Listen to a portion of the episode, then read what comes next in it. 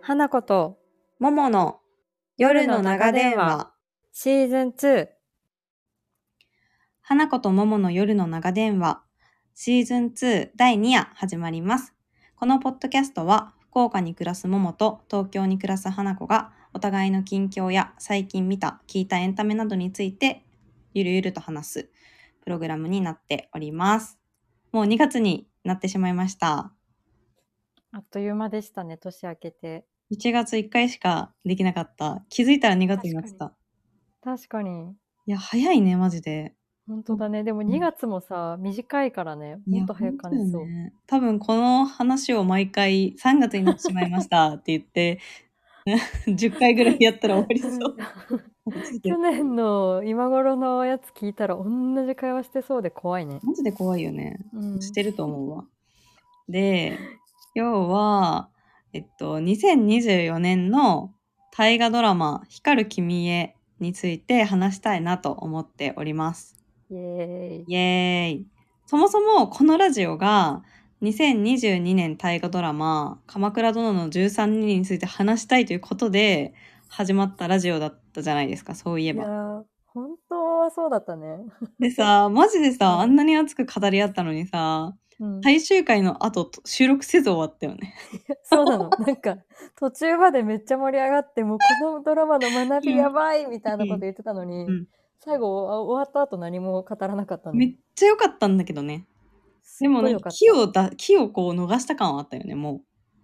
そう。もううん語ろうとした時にはもうだいぶあ次の年になっちゃってたんだよ。そうそうそうそうだったんですけどで去年「どうする家康」については触れずに1年間そうね過ぎて うん。であの今回あの「源氏物語」の作者紫式部を吉高由里子さんが演じてる大河ドラマ「光る君へ」がマジでいいということでもう第5夜まで行ったんですけどうん、うん。こっからまだ見てない人ももうこのラジオ聞けばいけるという状態にして。 おーで見てない見てる人はもうもちろん熱く語り合おうという回にしたいなと思っております。はいはいはい。はい。さっきはなちゃんが言ってた年始の大河ドラマ切り替えの難しさというのは何ですか？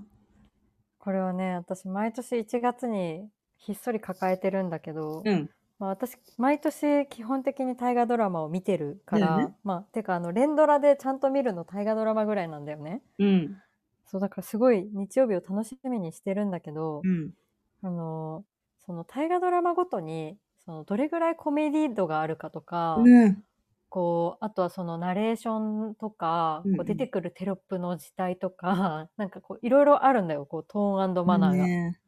でそれがねあのその新しい年になった時に自分の中でこうまだ切り替わってないうん期間が、まあ、私の場合は、まあ、12月かけてゆっくり切り替わっていくって感じなんだけど、はいはいはい。で私はその光る君へすごい楽しみにしてて、うんあの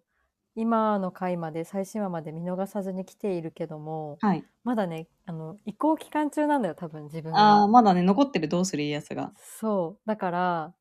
なんかねあの大河ドラマってさ最初あの「ダーウィンが来た」が終わった後に、うん。ちょっとすあの数秒だけさうん。あの物語があるじゃん。うんうんうんうん。でその後あの曲が流れるじゃん、はいはいはい始まりのオープニングが。うん。でそのオープニングがさやっぱまあ当然だけど違う大河ドラマになったら変わるわけじゃん曲の。なんいいがか色っぽい感じじゃない今回。そう今回は結構なんかフェミニンなねフェミやニンなっぱ女性主人公だからっていうのもあるしなんか平安っぽいうん。感じなんだけど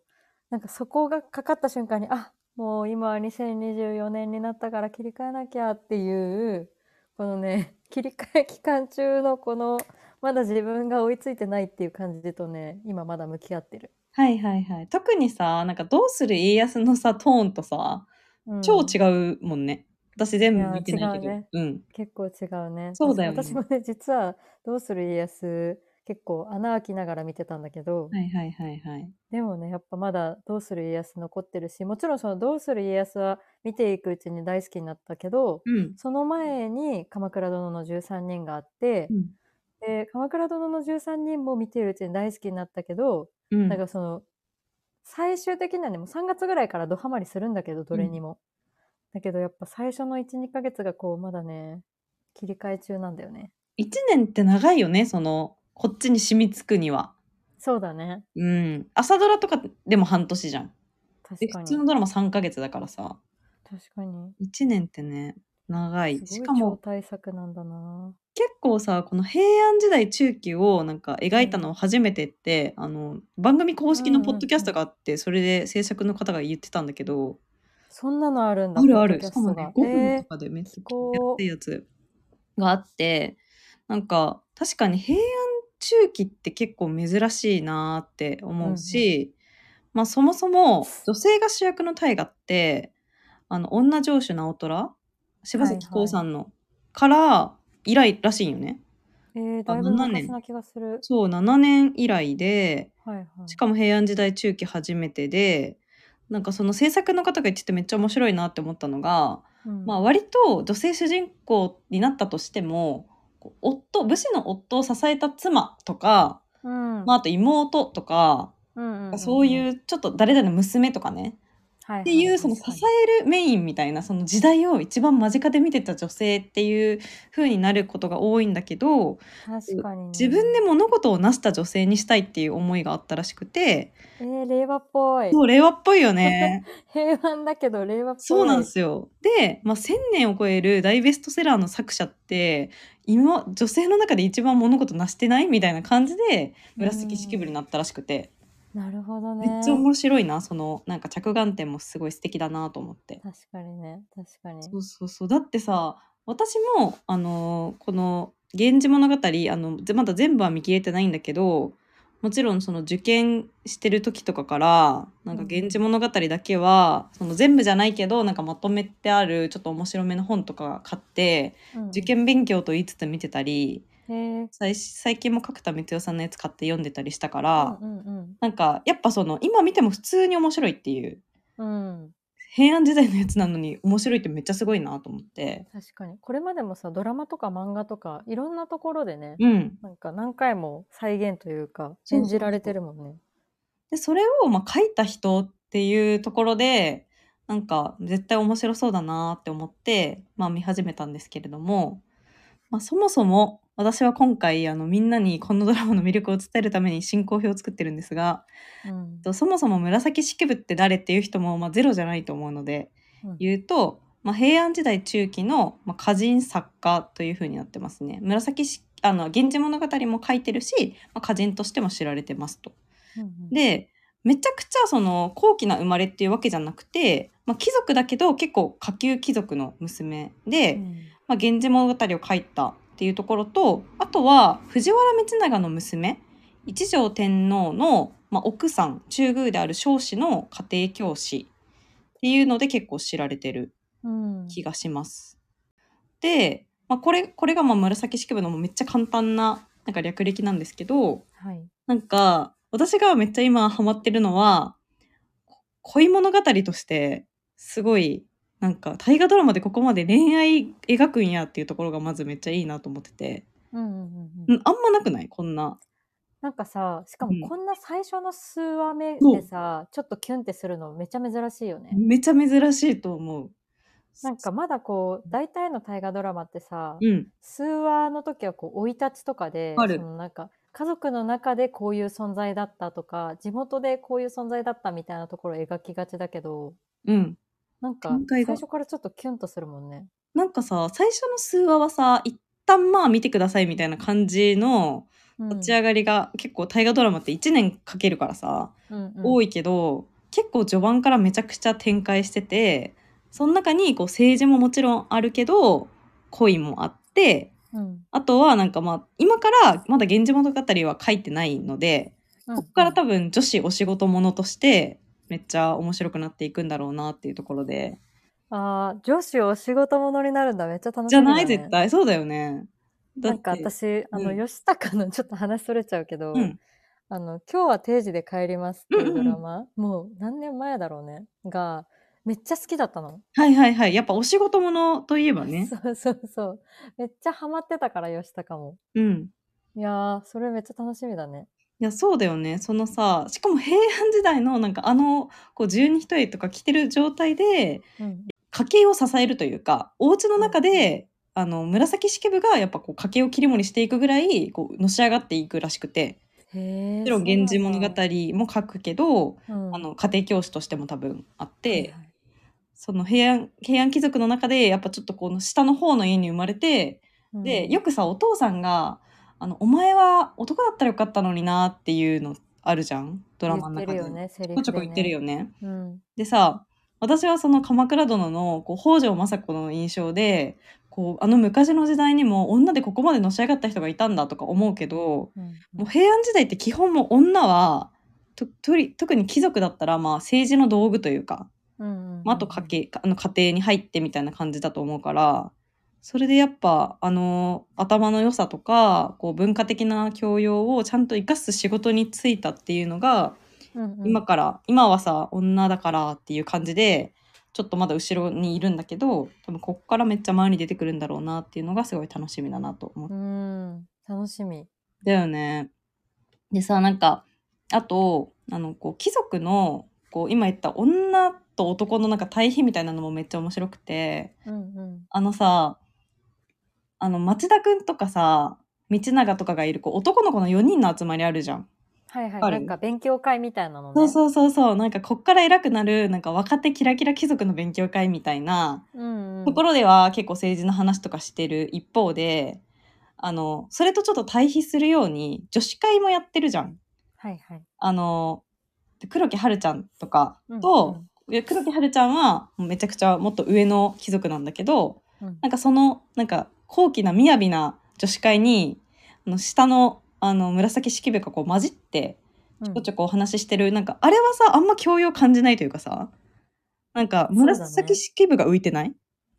そうだね。なんかその女性は逆にそういうこうお堅いことじゃなくて、そうそうなんそかうカルタみたいな遊びとか、まあなんか教養っちゃ教養なんだけど、あんまその政治っぽい色は出さないようにとか。そうそうそうそうでさなんかカルタもなんかできすぎてもちょっとダサいみたいな確かにね。そう紫式部がめっちゃ取れちゃうんだけどなんかうんクスクスみたいな感じで、うんうん。なんか雅な人たちは多分そんなにこう勉強もまあ定位ではやるけどうんうん、やりすぎてもちょっとダサいのかなとか見てて思ったりして、うーん。なるほどね。そうあそこのさめっちゃ面白いなと思って確かに。あれ、男子会と女子会っていう対比だったのか。面白ないのか。ないやそうかなって思っててなるほど。私は町田くんがかっこいいなと思って見てたんだけど松田くんさ、うん顔の整え方すごいね。特に貴族になるとすごいや ねそう、貴族の顔になるとめっちゃかっこいいと思った。今までなんかあんまりドラマで、うんあの、見たことなかったけど、うんうんうすんごいなんか、ひときわ輝いてる。すごいよねなんかさ、あの光源氏かなみたいな感じだもんね本当に、本当に、君でしたみたいまあな。多分さモデルじゃねとか思うよね、うん、ほんと綺麗。そうそうそうなんかあの感じあのなんか男子会の感じもその「源氏物語」私もちょこちょこ見てるけど、あの感じがあるんよねその光源氏と友達の男子会でじ、へ「ーその文もらったぜ」みたいなはいはいみはいたいは。ないちょっっと文見せびらかして「えお前その文もらったんかい」とかいう感じうんうのノリがそれがこうこの大河ドラマの中入ってきててそれも面白いなってと、うん。思ったりとかしてもうすでにめっちゃ推しポイントが多い話なんですけど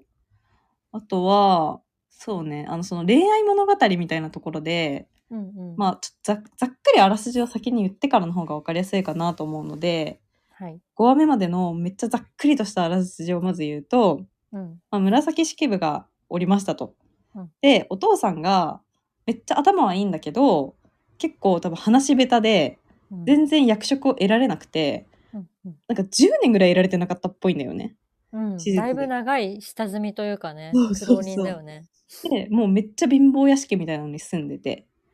で、その中で、えっと、紫式部は女だけどめっちゃ勉強ができたと。で、あと、そのちっちゃい頃に、まあ貴族なんだけどちょこちょここうこっそり抜け出して遊びに行ってる時に、なんか村というか、なんかこう、道で道長と出会って、うん、でお互い身分を隠した状態で出会って多分お互い貴族と思ってないよねあ道長は紫式部のことを多分ちょっと貴族と思っててなんか紫式最初嘘ついたからだよね、嘘真ついた宙がね。うん。そう私はなんか帝の子供なのよみたいなことを言ってうんうんちょっと嘘をついてなんかこう漢文をそらんじるみたいなうんなんかマウントを取ったりしてたんだけど道長はなんか全然俺は貴族じゃないから、みたいなうん感じで言ってて、まあ町の子となんか出会った紫式部みたいな、まあその状況でしたと。うんでもまあ実際は道長の方が全然上の位だし道長のお父さんが紫式部のあのもう全然仕事がないお父さんにちょっとこうスパイ的な仕事をさせたりしてお金をあげてたぐらいもう全然上の立場でしたと。うんでそんな中で、えっと、お母さんが国中涼子でめっちゃ可愛いんですけどうんすごい献身的に夫を支えてたと。うんでそんなお母さんと一緒にお父さんが道長のお父さんからお仕事もらったから、よかったねみたいな感じでお礼参りに行ってた帰り道に紫式部はその日道長と約束があってめっちゃ急いでてうんで道でたまたま道長のお兄ちゃんである道兼うんとぶつかっちゃってうん道兼が馬から落ちてめっちゃダサい感じになったんですよね。うんうんでそのダサい感じだったのが道金はもうめっちゃ荒くれ者なのでなんか気に入らなかったので道金が、えっと、紫式部のお母さんのことを切り殺すっていううん唐突な出来事が1話で起こったんですよね。いやーあれさ、うんめっちゃ悲しかったけど、うんなんか結構あれがあったことによって、うん一気にこの「光る君へに」あのグイッと入ってった感じがした。わかるなんおかおーみたいな。その史実ではさもちろうんん病死になってて多分あそうなんだ。これが本当かどうかは平安時代だから分かんないのよ。うんうんうんであ道金が殺したっていう証拠もないしうん。ただ多分この光の君へのなんかいいところでもあるかなと思うんですけど江戸時代とか明治時代ってさめっちゃもっと文書が残っててうんこう史実に基づかないといけない部分がたくさんあるんだけどうん。光る君へってなんかそもそも紫式部の本名も残ってないしそ生うだよねまれた年とかも残ってないんだよ。うんうんだから結構なんだろう推察してそのえ脚本を書かないといけないところが多分めちゃくちゃたくさんある物語だから。うんある程度ドラマチックにしていくことは多分脚本家の人ができる。うん、そうだよね。だからそこ結構今までのその大河ドラマと割と違うところでもうんあるんだろうね。まあもちろんこれまでの大河ドラマもいろんな脚色が入ってそうそういるとは思うけども、特に、特にだって主人公の名前のこのあの真昼紫式部はちっちゃい頃の名前として真宙と呼ばれているけど、これもさうん、作ったんだもんね。そうだよね。それすごいなと思った。いや、そう、だから、その、生年月日もわかんないんだっていうところでさ、うん、確かにね。大体もう、あまあ、その、推察しできる資料から、まあ、おそらくこれくらいでしょう、みたいな感じで、うんまあ、当てていってるし、まあ、この、道金が本当に紫式部のお母さんを殺したのかは定かじゃないけど、うんまあ逆に殺し、絶対殺してない証拠もないわけで、うんうん殺したかもしれない殺したでしょうっていうところで話は進んでいくんですけど、まあ、そこがその道長と紫式部真宙の因縁というかこう道ならぬ恋になる一つのポイントかなと思ってます。うんうんうんで、えっと、そこから紫式部のお父さんが道長道兼のお父さんにお仕事をもらっていた関係もありうんお母さんを道兼が殺したって言ってしまうと結構全て失ってしまうのでうんこれはもう病死ということにしようとうん紫式部のお父さんが決めました。うん、隠で蔽することにしたんだよね。そう悲しいけど。でそれは紫式部にとっては多分すごい心の傷でうん、でもお父さん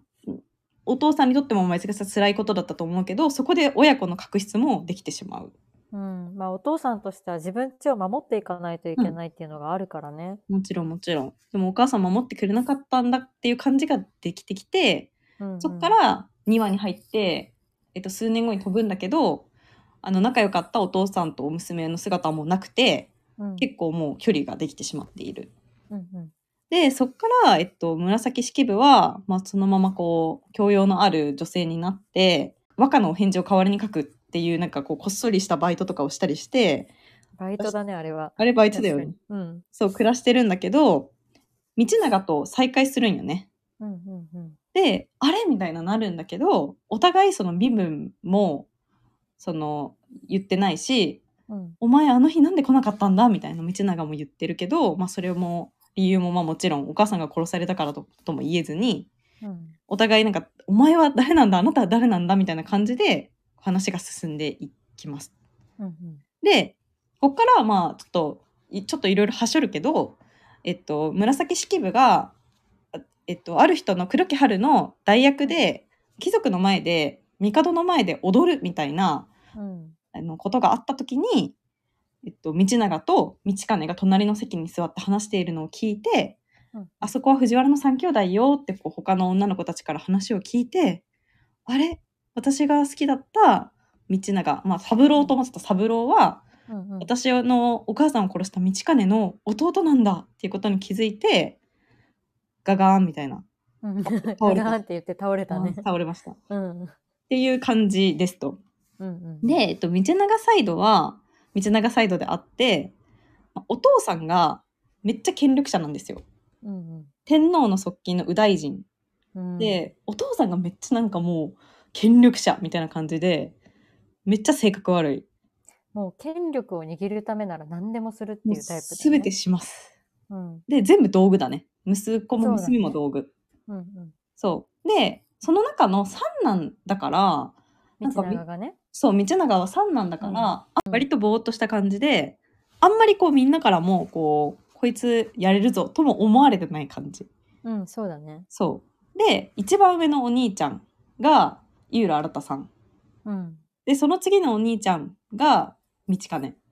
うん。道兼の、そのちょっと俳優さんの名前が今出てこないんだけど、めっちゃ荒くれ者。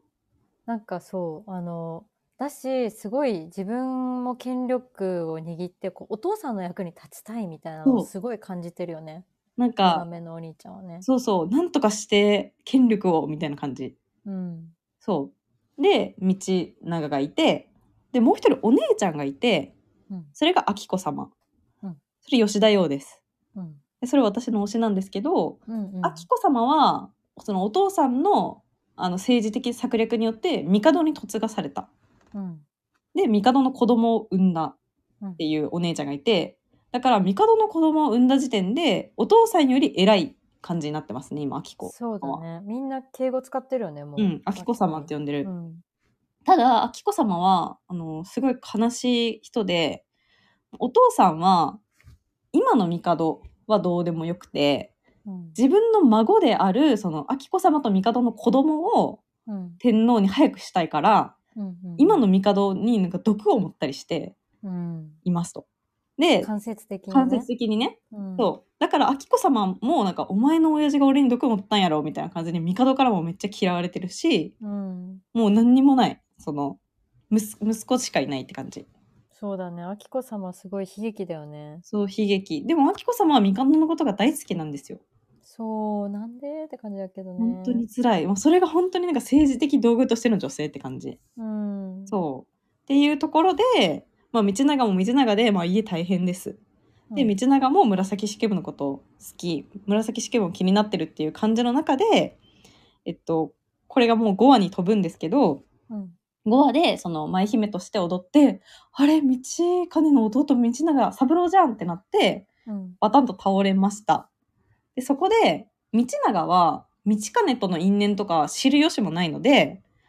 あれあの時踊ってたのが、その、俺が好きだった真宙だっていうことに気づいて、うん。二人で相引きをしたんだけど、うん。うん。相引きの場で、道長は多分ね、求婚しようとしてたんだと思う。好きだみたいな。そうなのそうっぽいよ。なんか私、あ違うんかの、な今のももちゃんのあらすじめちゃすげえ、めっちゃまとまってると思いながら聞いてたけど、うん。なんか私がその5話まで見てた話のその印象と、うんなんかちょっと違う点があるとしたら、うん。なんかそのキュンキュンするんだけどなんかお互い恋の感情まで言ってないかな持ってけてんのかっていう気はしてたなんかそのそもそも身分がさ最初はお互いそのうんうんうん。分かんないから多分自分とは違う身分だなって思ってるし、うんまあ、実際蓋開けてみたら道長の方がはるかに上の身分だったからうん。なんかもうもうありえない叶わぬ関係だからなんか気になるし話してて話したい相手なんだけどなんか好きってまで思えてんのかなみたいな感じだなった。んか、うんその求婚かはちょっとあれだけど、うん源氏物語見てる感じでいくと、これ私のめっちゃ浅い知識ね。うん平安時代で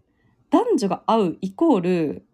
もう一夜を共にします。はいはい。しそれかももお関手係紙で持ちま誘すみたいなってね。そううん、なんだよ。よ。で、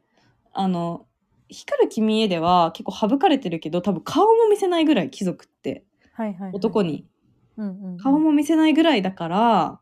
だからその街で会ってたりするのもちょっとさすがにみたいなところはあるんだけど、うんうん。ああれだけそのか、か、関わりがあって、あ夜に会おうんう。しかもさ、家に行くって最初言ってたぐらいなんだよね。そうだよ前ねの家に行くって言ってそうて、紫式部の家に来るってそ言うったそんうだもんねそう。で、場所はもちろん、ちょっとお父さんもいるし変えたんだけど、だったら休校なのかなって思ったのよ。うんへえすごい。わかんないけど。うんその、まあ、だから別、合いびきだったら、まあその、恋愛としての男女の関係になろうだし、うん、さらにい家に行くだったら、まあお父さんにバレてもいいってことだから、あの、あそこでお前のことを見初めましたみたいな体で、付き合おうって言いに行ったのかなって思った。なるほどね。うん道長サイドはそういうあそ気う持そうそうちそだうったんだ。そう。でも紫式部サイドはなんか合いびきではないのって言ってたよね。そう、だかはらい紫式部サイドは先に気づいてるから、弟って。はいはい、もうその時点で恋愛とかっていうのはちょっと一旦、え、やばいやばいみたいな感じで、そうだね。おそうそう母さんを殺した人の弟なんじゃんってなってるわけだもんね。そう、うんうん、なるほどね。そう、そうね、確かにその紫式部が結局そのどこまで恋としてってなったのかは確かにわからんかも。うーん、なるほど。だし、なんか、で、そう、ああなたは私の、私のお母さん殺した人の弟なんですって、道長に言って、うんうんし、かもその時にその紫式部のなんか心の傷として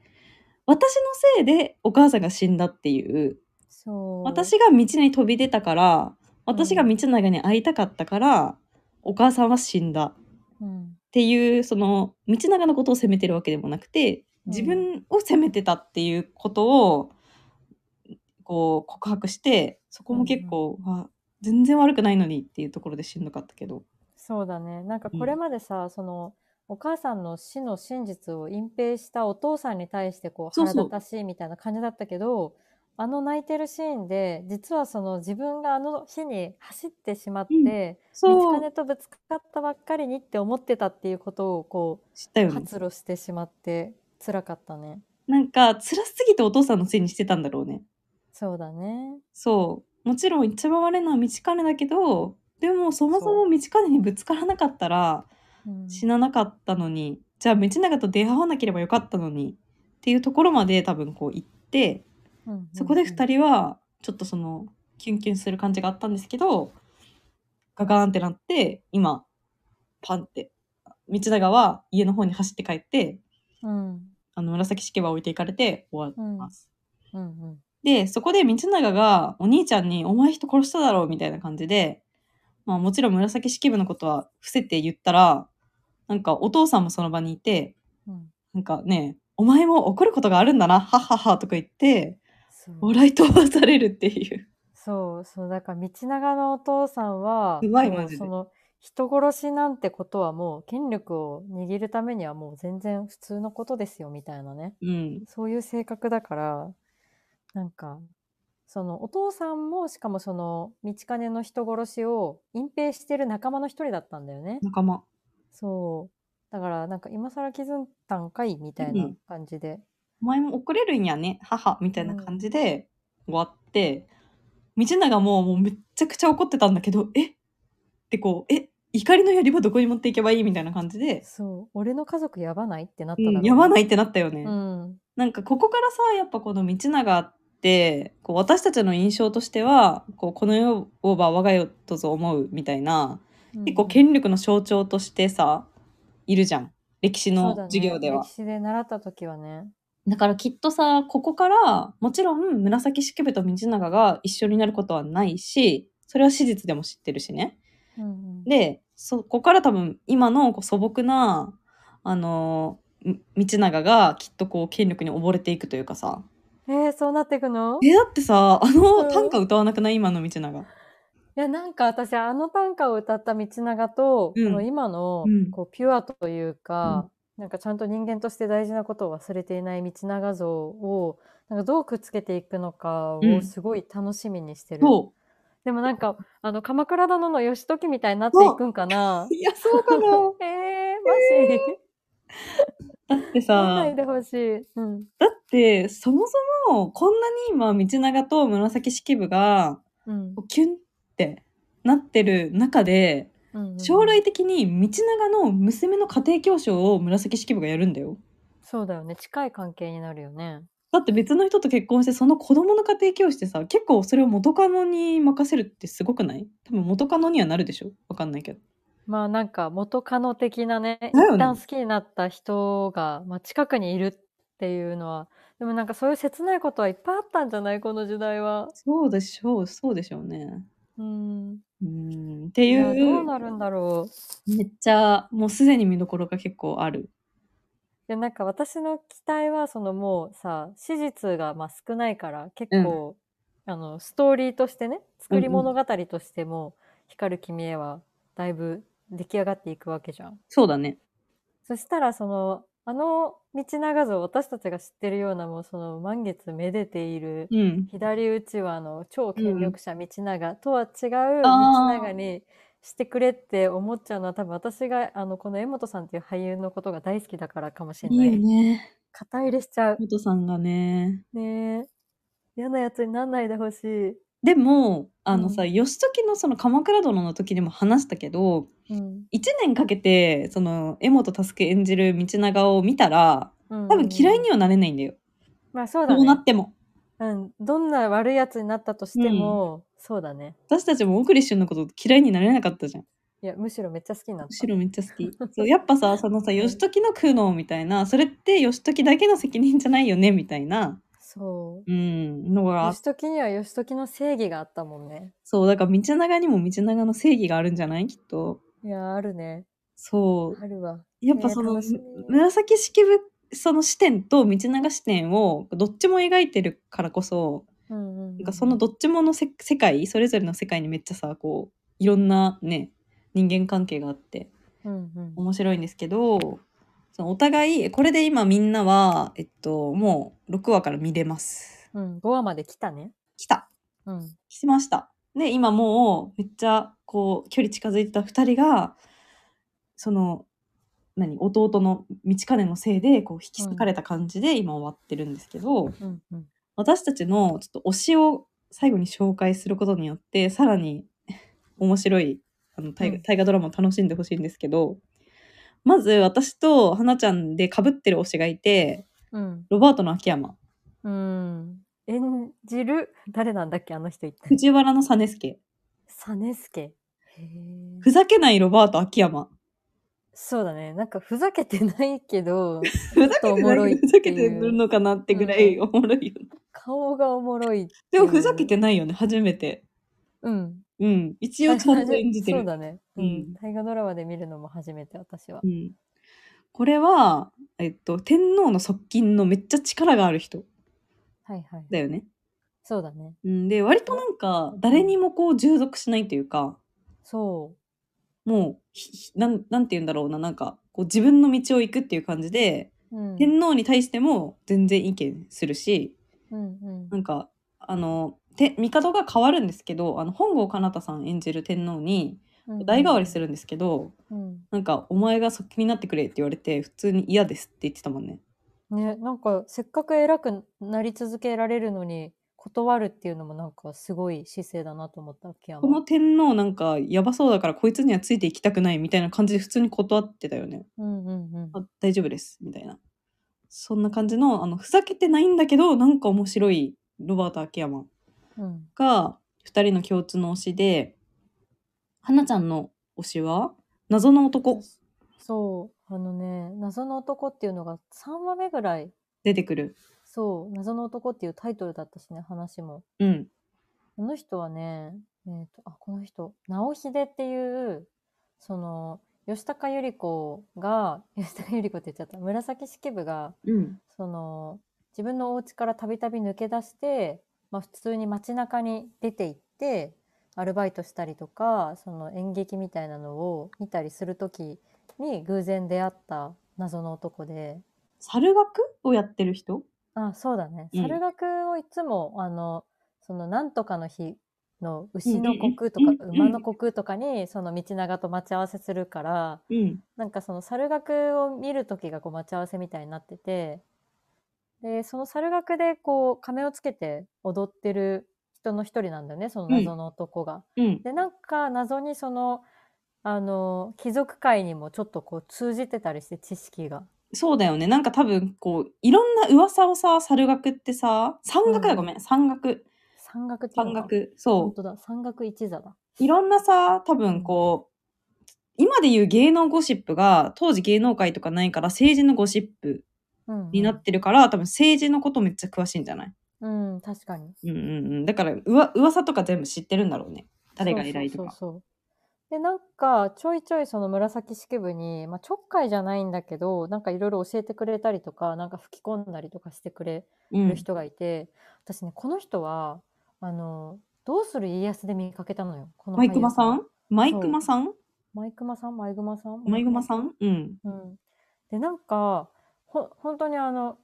えっと多分1話か2話ぐらいだけ出ていて「そうんのどうすうんるうん家康」では、しかもこう多分名前もまあ名前はついてんのかなもう途中でねあの殺されてしまうこう一グループの一人っていう感じうんで、ちょっとしか出ていらっしゃらなかったんだけどうん。なんかすごい顔を覚えててあめっちゃかるこの人もう一回見たいなって思ってたの。マイグマさんってなんかさ、こう、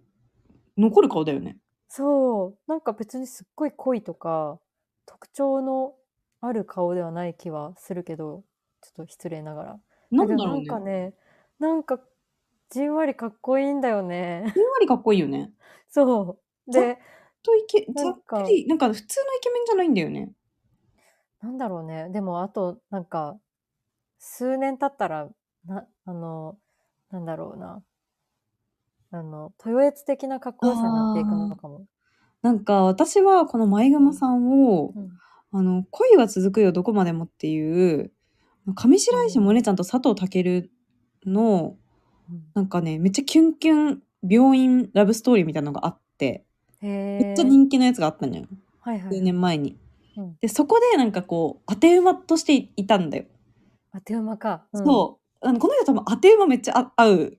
はいこの役もさ、確か当て馬じゃないけど、なんかこう、ちょっとこう、二人の外側にいる人じゃん。なんか、うん二人のこと俺だけが知っているみたいな。にねちそょうっと3人目って感じだよね三人無感すごいあって、うんその時もずっとなんか三人目としていいて、うんうんうんなんかいいな、この人って思ってた。うんうんいやなんかいいよねいなんか今調べたら私誕生日一緒だわうどわでもいいけど なんかちょっと好きになったね、さらに。そうだね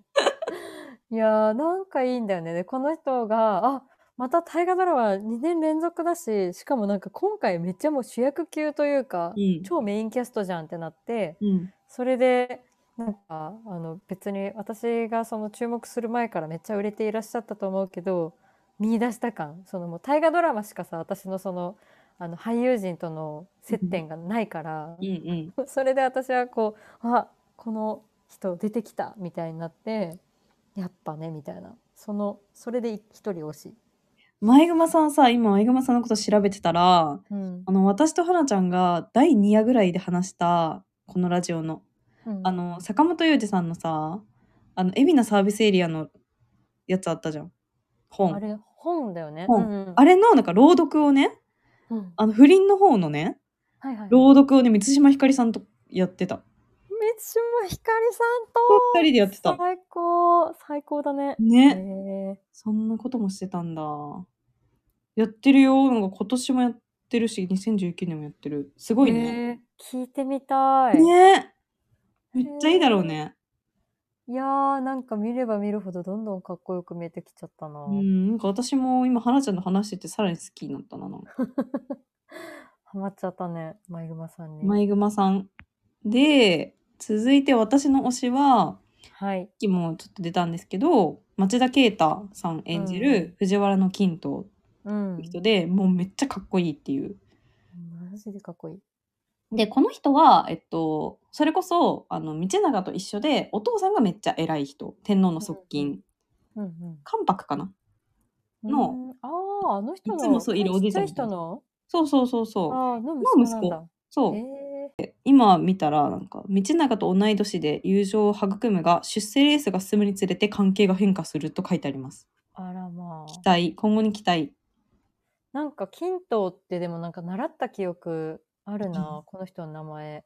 でもさこの藤原のっていう藤原はそうの、ん遠遠い親戚ってことわかんないけどなんかさ、みんな藤原だよね。うんあの、宮廷にいる人。だよわねかんなくなってくある、本当だよねそっか実助とかもそっかなんか、だから、みんな藤原で、なんか、めっちゃ祖先は一緒みたいな感じな収のかめなてたのかな。うん。そうかもね、てかさ、この頃ってさ、みんな結構さ、今じゃありえないけど、割と近い親戚で結婚して子供産んだりとかしてさ、あその一族の血を薄めないとか、その一族を守るっていううんことなのかもしんないけど、はいはいはいはい、なんか近すぎるよね、やっぱ。それこそいとこぐらいとかだったらもう余裕であるだろうしねそうそうそ確かに町田君はまだ今はなんかちょっと道長とじゃれてるぐらいなんう。ですけど、うんさっきの男子会のメンバーなの、男ね。子会のメンバーだけどこっからこっからこう般若のカナダとかと一緒でいっぱい出て。てくると思います。うん。で花ちゃんの3人目の推しが真宙のお目付け役そう。なんか、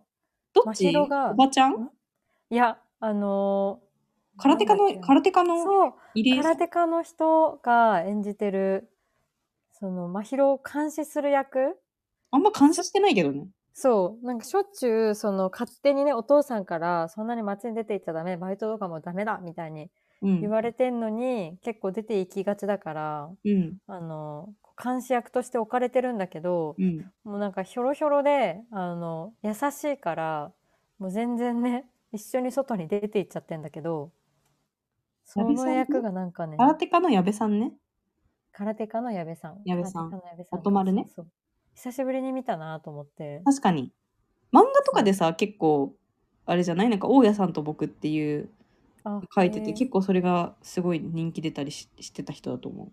そう、なんかこの人多彩のイメージあるよね。はい絵、絵描けるし。そうだよねね。でもマジでなんかこのさこの人のこの感じすごいいいよねなんか